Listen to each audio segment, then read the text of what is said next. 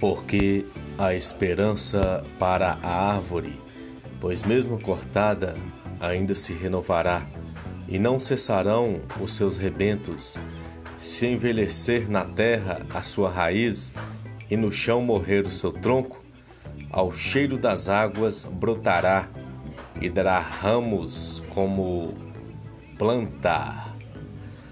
Melhor é um pedaço de pão seco com paz e tranquilidade do que uma casa onde há banquetes e muitas brigas. O provérbio 17, versículo 1.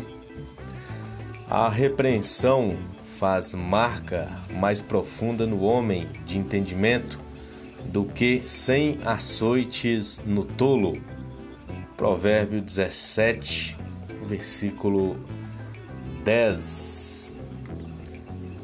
São ideias importantes para a gente ter uma vida feliz, sabedoria.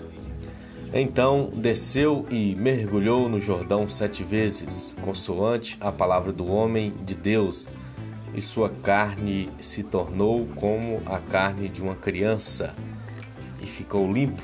Então nós observamos aí a pureza das crianças que precisam ser educadas, precisam ser trabalhadas com a autoridade dos pais, os ensinamentos, a leitura, a família, a Bíblia, o acolhimento e o entendimento.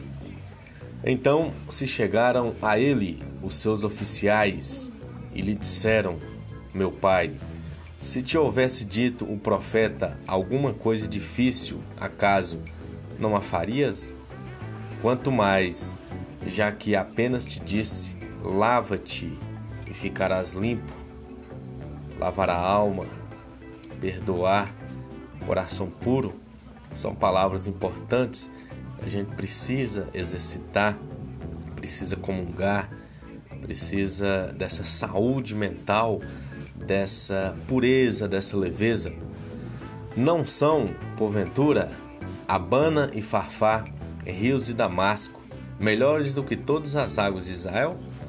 Não poderia eu lavar-me neles e ficar limpo? E voltou-se e se foi com indignação. A importância aí de você poder se lavar, o banho, o banho físico da água, do sabão, é importante, mas o mais importante é a mensagem, a parábola do semeador, o coração puro, que é a terra onde recebe a semente, a palavra, e esse chão, essa pessoa que vai frutificar ou não essa mensagem. É tempo de reflexão.